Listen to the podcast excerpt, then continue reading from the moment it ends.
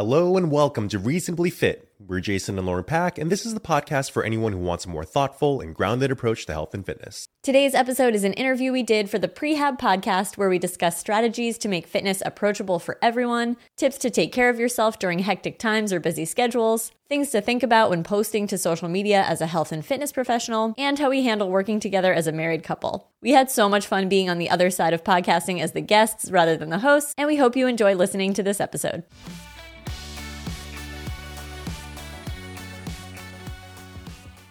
Prehabbers, welcome back to the show. Have you ever been told not to do a particular activity or that fitness or a specific sport is not for you? I remember growing up and we always had to do the preseason physicals to be cleared to play a particular sport. For me, it was the routine of the provider saying, Oh, wow, you're playing football? Aren't you a little too thin for football? As discouraging as that was, I'll admit it did help to light the fire a bit and among other reasons for playing besides just loving the game was to show them not to judge and not to brag or or indulge in this by any means, but to demonstrate this point further. I went on to set our high school receiving record for total yards in a season and received the Hammer Award for the hardest hit in a game three times that season, just to show people that you, you cannot judge what you can or cannot do. Sadly, this message of negativity and judgment is dominating in fitness instead of being welcoming, compassionate, and supportive. The industry tends to be very judgmental and at times pushes people away from even starting.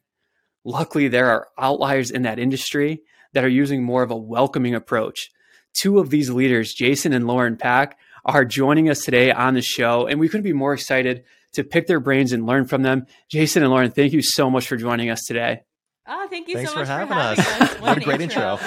well, we, we are excited to, to have you guys on. And we were talking before the recording. It's been just an honor to watch your guys' journey from uh, how much you've worked in the fitness industry, both from at one point having a very successful gym and treating a community to now switching to an online platform and the way that you guys are helping people to level up. But whether it was the in person gym, whether it was the online business, the vision it, it has stayed the same that your guys' approach to, to fitness is making it welcome and getting people to understand this message of compassion and that we want people to get into fitness and we want to break down some of these barriers.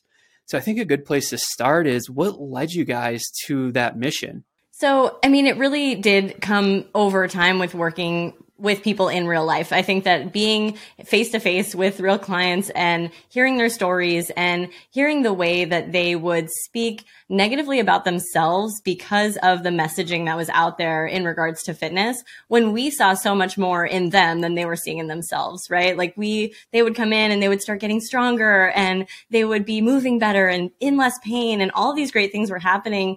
And then they would go walk over to the scale uh, and tears would well up in their eyes. And they would lose all the joy of what they were experiencing from this just great fitness journey that they were on because they didn't feel like they looked the part or they didn't feel like they stacked up in terms of what looking fit or being fit has been portrayed. And so those experiences over and over and over again really just made us want to change the way that fitness is being talked about and being portrayed. And that was sort of the impetus behind trying to change the narrative around how people were speaking about fitness.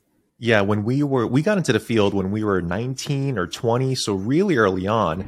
And you know, we would say we would kind of like say the same things that were kind of out there on the internet and in magazines and we would tell people to track their food, count their calories if they wanted to, go on these diets and like not prescribe meal plans but like heavily guide them towards specific meals and stuff like that. And it just over the years, we just realized that it didn't work and it didn't resonate. And we'd be like, oh, if you're hungry, just have a snack of eight almonds. That should hold you over for the next three hours. And like all this advice that was just so bogus at the time, but because we were so new to the to the field, we just listened to whatever the magazines and the blogs and articles at the time told us. And it wasn't until after training hundreds and hundreds and hundreds of people that we realized, okay, these extreme measures aren't working. They're not sustainable. They might be, people might adhere to it for, you know, two weeks, three weeks at a time, but eventually they're going to fall off it. So why don't we just start them on a more sustainable track to begin with? follow a more reasonable approach to fitness and see how that shakes out. And that's kind of what we basically uh, uh, cultivated our gym upon those sorts of principles, just having consistency and sustainability be at the forefront rather than intensity and extreme measures and all that sort of stuff. And what ended up happening was people just had a much more fulfilling experience with their health and fitness journeys, and they would get better results because of it, because they were actually enjoying the process rather than trying to just cut calories and diminish themselves and lose weight at uh, no no matter the health cost and so that's kind of how we just cultivate our approach, just working with people in Wow, life. there's so many important points in there already, like question one in the show, and, and there's just a list of things that, that we can go through. But I, I want to point out that the story that Lauren was sharing of person had an incredible fitness experience and they go to step on the scale, they see the numbers and, and they're in tears. And you know, I I remember this one time I was I was working in the clinic and this patient came in and after you work with people a few times, you start to recognize their behaviors. You know, are they ready to roll? Like they come in, they start warming up by themselves, and then they're, they're getting into the routine. Okay, awesome. Versus they come in and they're just kind of waiting a little bit, and they look stressed. They they look burdened. So I went over and I was just like, hey, what's what's going on? You seem a little bit off today. Is there anything that you want to talk about? She had just come from a physical that she had with her primary care provider. And the primary care provider, there was a new nurse, new new provider that was working in the office so it typically starts, you step on the scale, they take your height, they take your weight, they take your weight. And the new provider looked at her and goes, well, it's looking like it's a bit heavy. And from your BMI category, it's a bit overweight. This provider had no idea that she spent the past five years losing over 70 pounds. And that little comment ruined the rest of her day. She started looking at herself differently. She started talking about herself negatively until we brought it back to the positive light of one when we look at the information and again like great point jason made of like you start somewhere and sometimes the information that you're getting isn't the accurate information or it's not the complete story we now know that bmi is a pretty terrible indicator of of your overall health status that you know if you look at someone that has a lot of muscle mass and they're a little bit shorter, they might be considered overweight or obese. It doesn't mean that they're unhealthy. It just means from that scale, it, it's just a poor scale to use for that. So we went through of all the things that she has taken right. care of, all the positive steps that she has made, and come to find out that extra weight that had been put on was all from muscle. It wasn't from fat, which which previously would have been that. And, and another quick story with that, I had another guy that's a bit older, and he was told that well, I want you to lose some weight because it's looking like you're a little bit too heavy on the scale. Well, he had gotten into a fitness program. He's two years now into putting on muscle. His pants are fitting different. His mm-hmm. shirt is fitting different. He feels better. He loves himself more. His marriage has gotten better. He, all these things are moving in the right direction. And then he's told, Oh, you have to lose weight. But no one said, Huh, I wonder why you weigh more do your pants fit differently? Does your shirt fit differently? Right. and, and, getting people back to to these things that are positive and that these are there are changes happening for for good means. And then the last point i want to bring out of that that jason you brought up which was was amazing is that so many times especially more towards the beginning of the year but really at any time people will go on these crash diets or 40 day challenges or i mean you name it people have heard it out there. There's all these things that really people will do and change their their entire life and entire being where like their fitness is is the only thing that's at the forefront. They're a miserable person. They're cranky. The eight almonds per day is not cutting it. They're overall having a poorer health status. And what i love about your guys' approach is that it's not about making fitness your entire life. It's making your life have some fitness in it. So let's talk about that that approach and, and some actionable steps that people can take to really start using the right information and, and make their life have fitness in it instead of their life being all about fitness.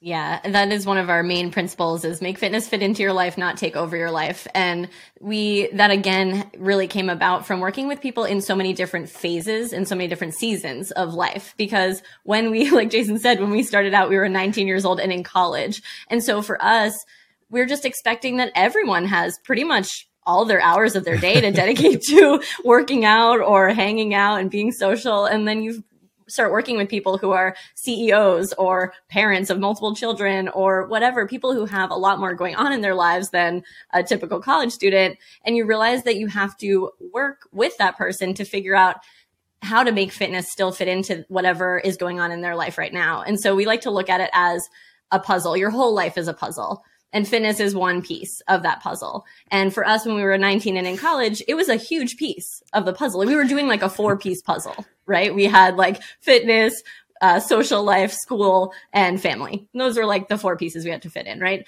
But then now we have a business, we have two kids, we have a lot of other responsibilities. So maybe we're working on a 50 piece puzzle and fitness is still a piece of it, but it has to fit in a little bit differently. It might be a little bit smaller. We might not be working out seven days a week anymore, but that's okay. We still just want to find a way to make it fit in. And so we think about, okay, what are, what is our schedule? How many days of work realistic, days a week realistically can we fit it in? And then we start to work from there. Yeah. And for people, um, another sort of way we like to look at it is treating fitness like a dimmer switch so instead of just turning a light switch on or off, depending on what's going on, you can either add when you need and subtract when you need.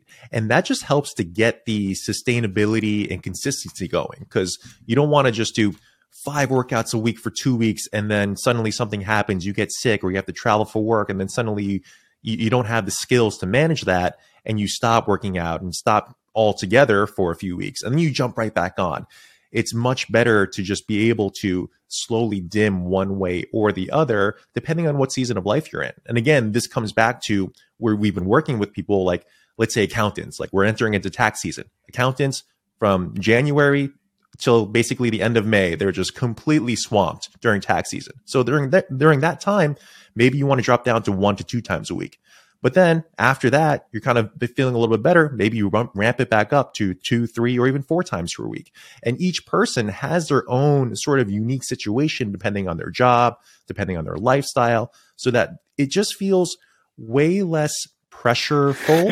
I don't think that's a word. Way less pressure uh, to be able to just think to yourself, okay, I can just dim, turn the dimmer up or lower it down, as opposed to being like I have to stop or I have to really turn it on now because I have some extra time. Wow, I, what I love about that is, is, is a lot of times we're we're getting advice and people are wondering, well, is it coming from people that have walked the walk? And watching your two's journey, it can absolutely say, yeah, one hundred percent. You guys have a business, you have two beautiful children you have a lot on your plate yet you're still making time for fitness and activities that you enjoy. I, I look back at um, you know the football intro, and partly what inspired that was seeing your guys' post of, of Lauren just absolutely tearing it up in flag football. I mean, like juking people out, outrunning everybody on the field. I'm watching that. I'm like, dang, I hope there's a recruiter seeing this or like someone in, in like a flag football professional league because she is crushing it. And, and Jason, oh my gosh, on some of these videos you'll be lifting 225 and I have to check and make sure it's 225 and not 135 because of how light it looks. But then also the mobility that you have in the positions that you get into, it's just authentic mobility, authentic strength. And it's not easy. Like people look at it as like, well, you look at you work in fitness, so it's easy to accomplish those things. But you guys have a full plate with two children that are both younger, uh, business. There, there's a lot going on. So, what strategies have you found to using that dimmer analogy to turn it up when you can, but then turning it down when you have to, and and not beating yourself up if a session is potentially missed. Mm, that's a really good question, and something that we had to do was. And we've had to, we continuously have to do this. Our children are four and one and a half. So the one and a half year old, within the first year and a half of a kid's life, they go through like a million sleep cycles. So we've had to just rearrange basically our workout schedule based on the way that she's sleeping. And so right now, what we're in, the phase that we're in is that we used to really enjoy lifting like in the middle of the day or in the morning. But what we've realized is with our schedule and with what's going on, the best time for us to work out to be consistent is to do it after we put the kids to bed.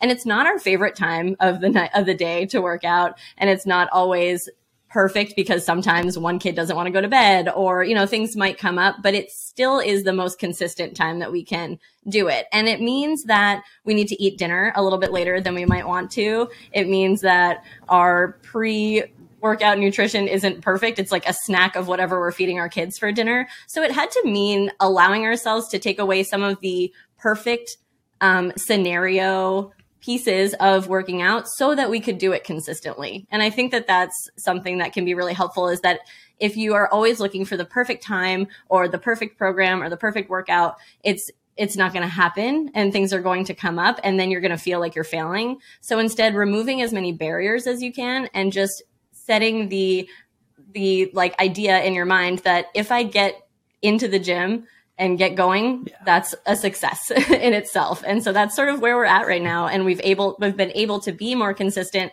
because we've taken away a lot of those barriers. Yeah. I feel like if you look on social media, it's like all these morning routines. It's like you wake up at five in the morning, then you work out, you meditate, you go into your cold plunge pool, and you have this whole, you eat your uh, acai bowl and all that. And, you know, if we try to fit that into our lives, it just wouldn't work.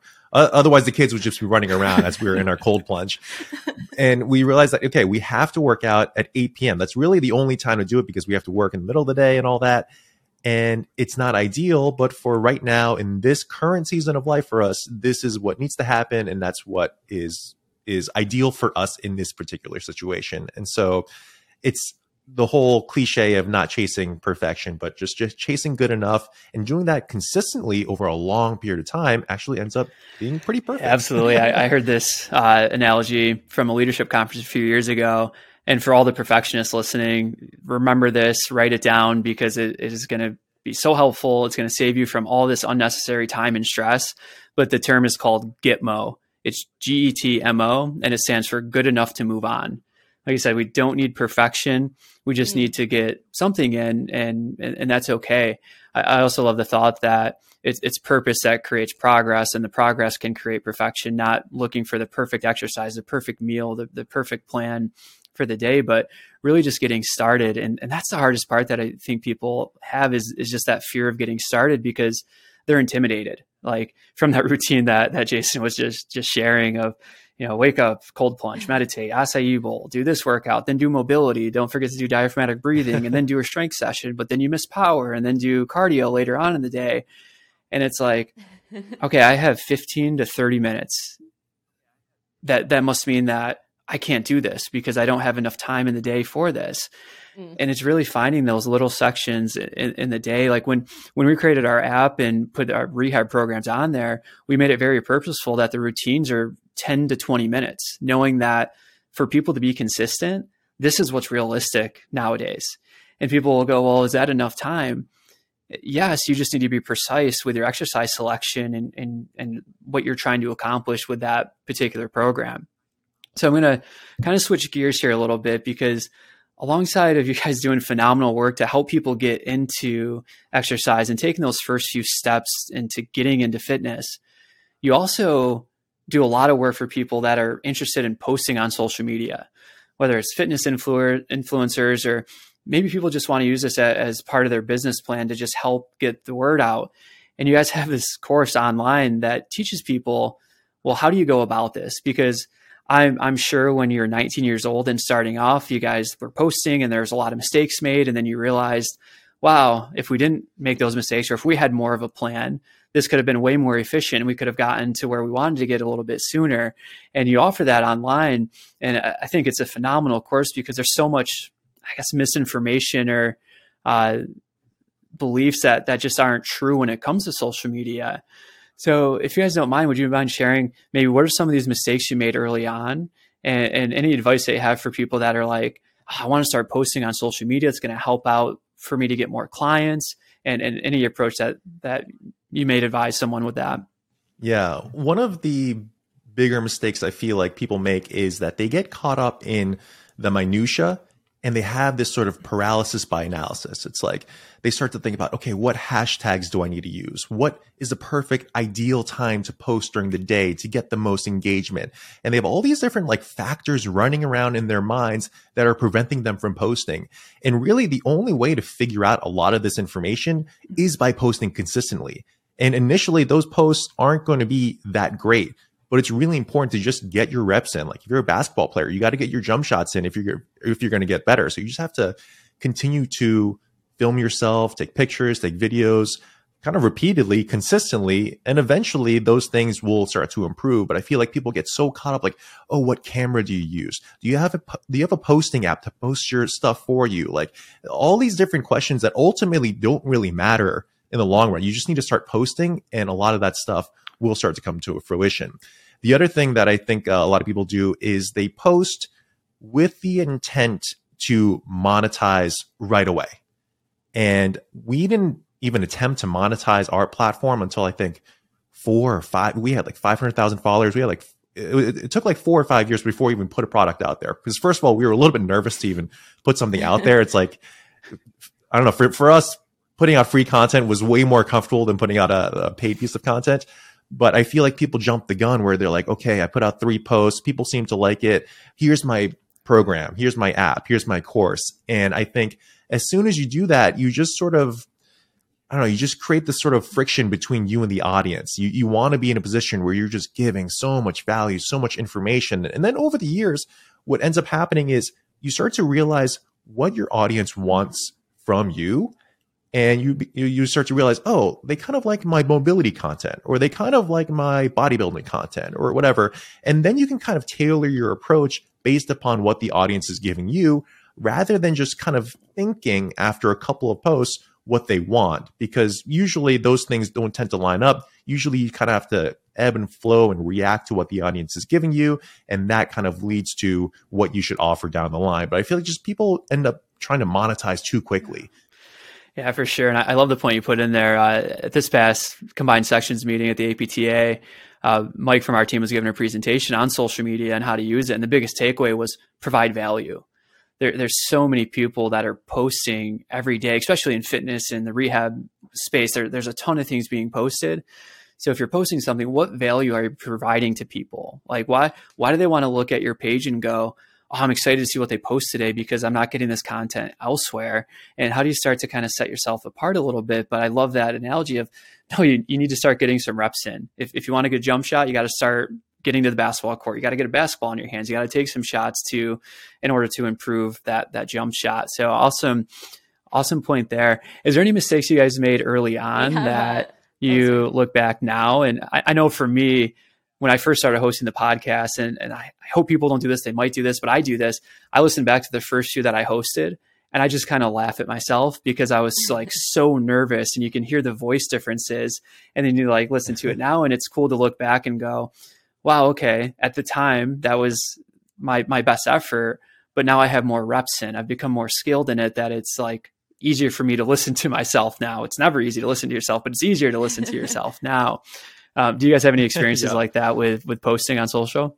One of my favorite videos of us is from like six or seven years ago, maybe even more. And we were in the gym and we decided this was when we first decided to start putting out content around fitness in general. So before our, our social media page was Achieve Fitness Boston, it was just about our gym. And we were just posting content about what was going on in the gym. We'd post videos of people working out, but like that was cool for the people who were members for like the 300 people that were members of our gym, but not really resonating with anyone else, right? So we kind of made the decision that we would love to see what could happen. We have so much experience. Let's start to put some of that out on social media. But then we realized like that means we have to speak on camera and we were not comfortable with that yet. And so we have one of our first like things that we did, we called it Fit Tip Tuesday. And we're like standing against a blank wall and our video, our camera's like way below us, like looking up at our chins. And we're like, Jason's standing in the most awkward position he's ever stood in before. He looks so uncomfortable. And we took so long to get to the point. We were like, Welcome to Fit Tip Tuesdays. This is Lauren Pak. This is Jason Pak. We're the owners of Achieve Fitness. And we took so long that at this point, like people would have scrolled by the time, you know, we said hi, my name is. Like you have to get right to the point. You have to be comfortable kind of just going out, putting yourself out there and just getting right into it. Um, so I think the biggest mistake was, well, I wouldn't even call it mistake, just learning just experience. Yeah, yeah, growing pains was just having to go through those awkward moments and having to look back at yourself and be like, yeah, this is a little weird, a little awkward, a little hard to get through. And how can we make it a little bit better? And like Jason said, the only way is to just keep getting the reps in. Yeah, I think something else that we did was we initially we try to put out a lot of content out there that would impress our peers or would try mm-hmm. to impress our peers and we'd show them what we knew. We would talk about PRI tactics and FRC and like just like things that were very nuanced and very particular to our field. And we're like, wait a minute, we're talking to just the average everyday person who just needs to have a little bit more movement in their lives, needs a couple mobility drills to help them reach overhead or squat down deeper.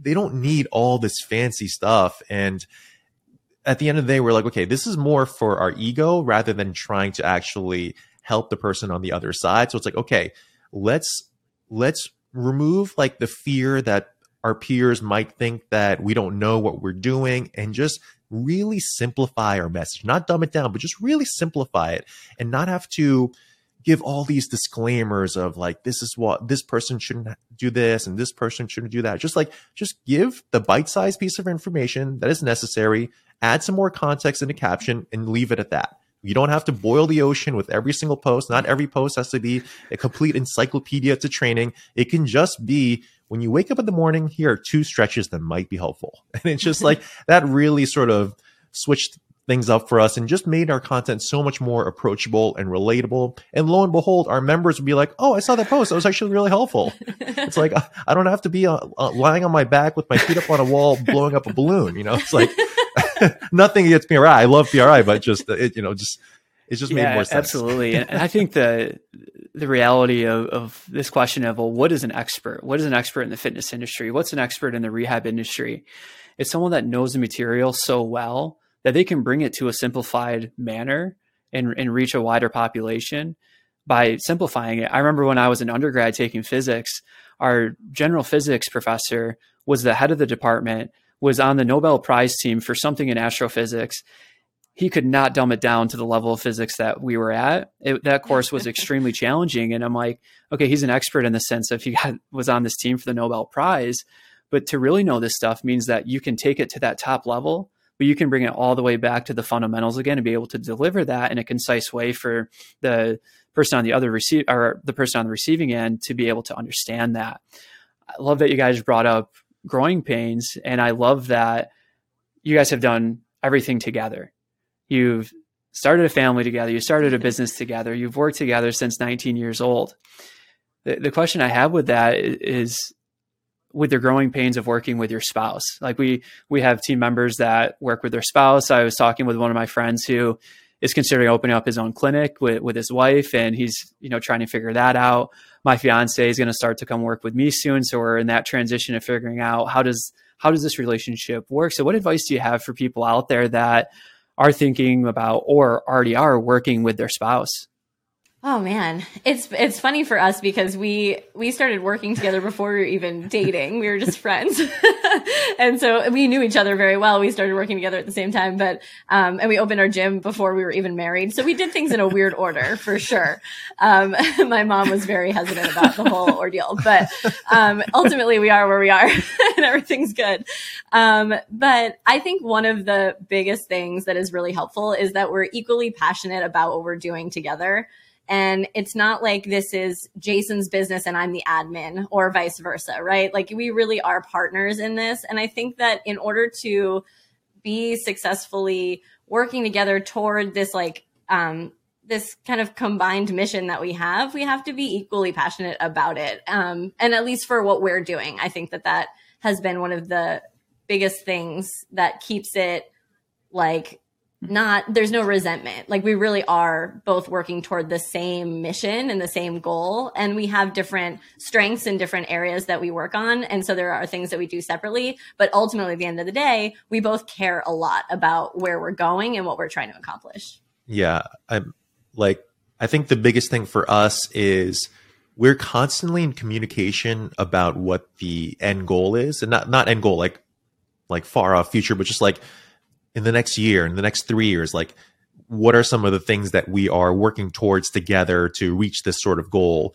And when your kind of your paths are aligned, I feel like everything sort of falls into place.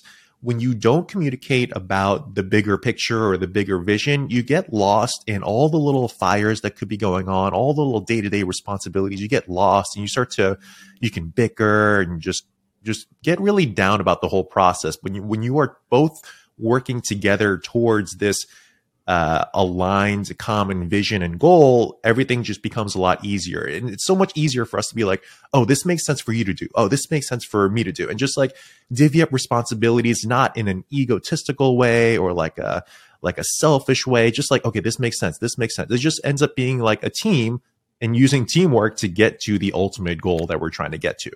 Yeah. And we're, and we're constantly just reevaluating that on like basically a monthly basis. Yeah, that's what I was going to say. Like we've gone through so many iterations with our business too. So there have been times where like when we closed the gym, I felt like for myself, I had lost a lot of the things that I was contributing to. And so there was definitely a time where we had to sit down and be, and I was like, I don't feel like I'm doing enough. Like I don't feel like I'm contributing. I don't feel a part of this enough. And so we had to reevaluate and like figure out how to make sure that and so I took over the podcast. That was like one of the ways that we could figure out how to make me feel like I was still contributing because I every, at the end of the day everybody wants to feel like they're doing their part and that they're being valued and being used in the way that they should be. And so sometimes you feel a little bit off balance and it really does come down to communication, expressing how you're feeling, making sure that your partner knows what's going on with you so that you can work together because you have that. Wow, that, that's amazing. I love so many points that you guys brought out in that. And, and it's interesting to think we did an episode at the end of last year on office ergonomics and this idea of like the perfect sitting position and desk posture and all of that. And diving into the research, it really showed that those things didn't matter. Desk position, sitting, like that, that didn't matter as far as a predictor of pain or discomfort. The predictor of pain or discomfort were people that didn't feel supported on the team. When people were engaged in a project that they mm-hmm. didn't want to be in and that they didn't feel support from whoever was supposed to be their leader. So I think whether it's like, whether it's your spouse, whether you're at work, not with your spouse, it, it's really are you tied into the vision? Because if you're tied into the vision, those mundane things that make the moment are worth it. You're able to sit down and plug away at things because you know where it's going to lead to. It starts to make sense of why you're responding to this email, why you're responding to the Slack, why you're doing this, why you're doing that. But it really comes down to being tied in, into the vision and knowing where it's going. So if you're an employee and you're struggling, see if you can sit down with your with your leader and say, what are we doing? What's the point of this? And, and, then how can I be more supportive to the mission and to the vision? And then how can my support system help me in that? And then same thing with your spouses, like outside of work with your spouse, but as a married couple, as a family, what's what's the end goal with the family, with the vision? Like, how do you want to raise the kids? And, and having those important conversations, communication goes so far. And I have to say that I am thankful that you both decided that it made sense for both of you to come on the podcast and, and not just just one. I'm, I'm glad that we got the full package. And let's wrap up the episode with any advice that you may have for someone that they wanted to make that initial step into fitness. They they wanted to start to make a change to make their life better. But they stepped into the gym, they were ridiculed, they were rejected, and now they have a bad taste of fitness in their mouth. They they understand that fitness is going to be helpful for their life. But because of the rejection they face, they don't want to put themselves into that again. What advice would you have for someone that has faced that to say, no, it's okay to come back into this? There's a different way to do it. It, that can be so hard and there are so many so many people who have experienced that and if it was an environment like the environment that you're in step one would be to find a different environment you don't have to go to a gym that's toxic a place that doesn't welcome you so step one is either find a different gym or you can start working out at home um, but there are with especially with strength training like there are a lot of barriers to it and i think that uh, people in the industry can forget that and we think that no just go to the gym or just start doing this workout plan just start strength training but really like when you think about it, there's so much involved. Like you were saying in the beginning, like there's breathing and there's mobility and there's power and there's strength and how do you fit it all in? And it's so confusing. And so for a lot of people, it's easier to just go walk or just go on a bike or go on a treadmill. And there's nothing wrong with doing that as a form of exercise. But we do want to encourage people to get stronger because they are going to feel empowered and they're going to feel better and they're going to start moving better. So just understanding, I think that you don't have to start with going to the gym and heading to a squat rack and squatting heavy weight. You can start with body weight squats in your home. You can start with elevated, hands elevated push ups while you're cooking. You can start really with smaller steps to start building your way up to more comfortability in fitness in general. And then once you're ready to walk into a gym, you can start with something where you're just working with two dumbbells in a small space and you're just going through your own workout. You're not trying to share equipment with anyone. You're kind of just keeping to yourself. And then eventually, as you're doing that, you're looking around and you're getting the feel of the gym. You're kind of understanding how people interact and how people work in with each other. And you're kind of observing as you're kind of keeping to yourself. And then you can start to start using the cable machines and figure out what's going to happen. What am I going to do if somebody asks me if they can work in? And you just kind of get comfortable, but you don't have to put yourself right into it. I think that there's like, especially I'm seeing a lot on TikTok and on Instagram, which is great, are people being like, don't be afraid to take up space. Just put yourself out there. You belong in the gym, which is great. And that is the ultimate end goal. But I think there's a big bridge to gap to get to that point. And so I think we need to take smaller steps to get there. And it's okay to start a little bit smaller. Yeah, going back to what Lauren said about environment, yeah, I think just switching the overall gym, like not all gyms are built equal and some are going to be a little bit more welcoming than others. So just kind of like taking stock of the gyms in the area. Oftentimes private owned facilities with, you know, one or two owners tend to be a little bit more, have more emphasis on culture and community and stuff like that. So that's a great place to start. Um, having a workout buddy can really help as well, or even virtual workout buddies. So, like Facebook groups, um, Reddit communities, like there's all sorts of internet communities out there where you can kind of connect with fellow beginners and people that are a little bit newer to lifting um, that can be really helpful as well, where you just feel a little bit more support behind your your thing. And also, uh, curating your feed as well. We talk about this often where if you are following accounts that are making you feel bad about yourself because they have these get ready with me routines and what I eat in a day routines, and they just are totally not in alignment with where you are in your current season of life, then maybe mute those or unfollow those and start to follow accounts that are a little bit more reasonable with their approach or just more in line with what is feasible for you and just sort of just change your environment in all these little different ways and eventually they do add up where you start to have a little bit more of a positive outlook on your health and fitness and that just makes such a huge difference in terms of your consistency and your sustainability for sure james clear in his book atomic habits states that environment's the invisible hand that shapes human behavior and, and it's so true. How, what are you taking in on a daily basis on your Instagram feed, on TikTok, or you step into a gym environment? What's the immediate input that you're getting? Because that's going to create your output. So follow the accounts that are lifting you up, the accounts that are giving you practical advice, not the accounts that create more fear. And I'll gladly plug your guys' account. Follow Jason and Lauren's account on Instagram. They have so much practical advice to really simplify fitness and to help you take those first initial steps if you are fearful of it. So thank you guys. Thank you for your work and everything you're doing in the fitness industry and being these outliers that are really restoring compassion and, and helping people to feel the welcomeness and, and just getting back into such a beautiful thing. Thank you for taking the time to, to come on today too. Well, thank you so much for this having awesome. us. And we love what you what you all do as well. So we really appreciate you. Awesome episode with Jason and Lauren Pak. Let's cover the three main takeaways. Takeaway number one Environment creates the input that helps determine the output. If you are fearful of fitness, do the best you can to immerse yourself in the content that makes you feel safe and excited to make those first few steps towards a sustainable and active lifestyle. Key takeaway number two for the professionals if wanting to post to social media, provide value and let the patterns shown by your audience play a role in determining what content to create and then post. Key takeaway number three open communication and being aligned with the vision is the recipe for success in any working relationship. Free Prehabbers, thank you for listening and watching. Hope you enjoyed this episode. If you know anyone that has been scared away from fitness, please share this episode with them to help them start making steps towards an active lifestyle.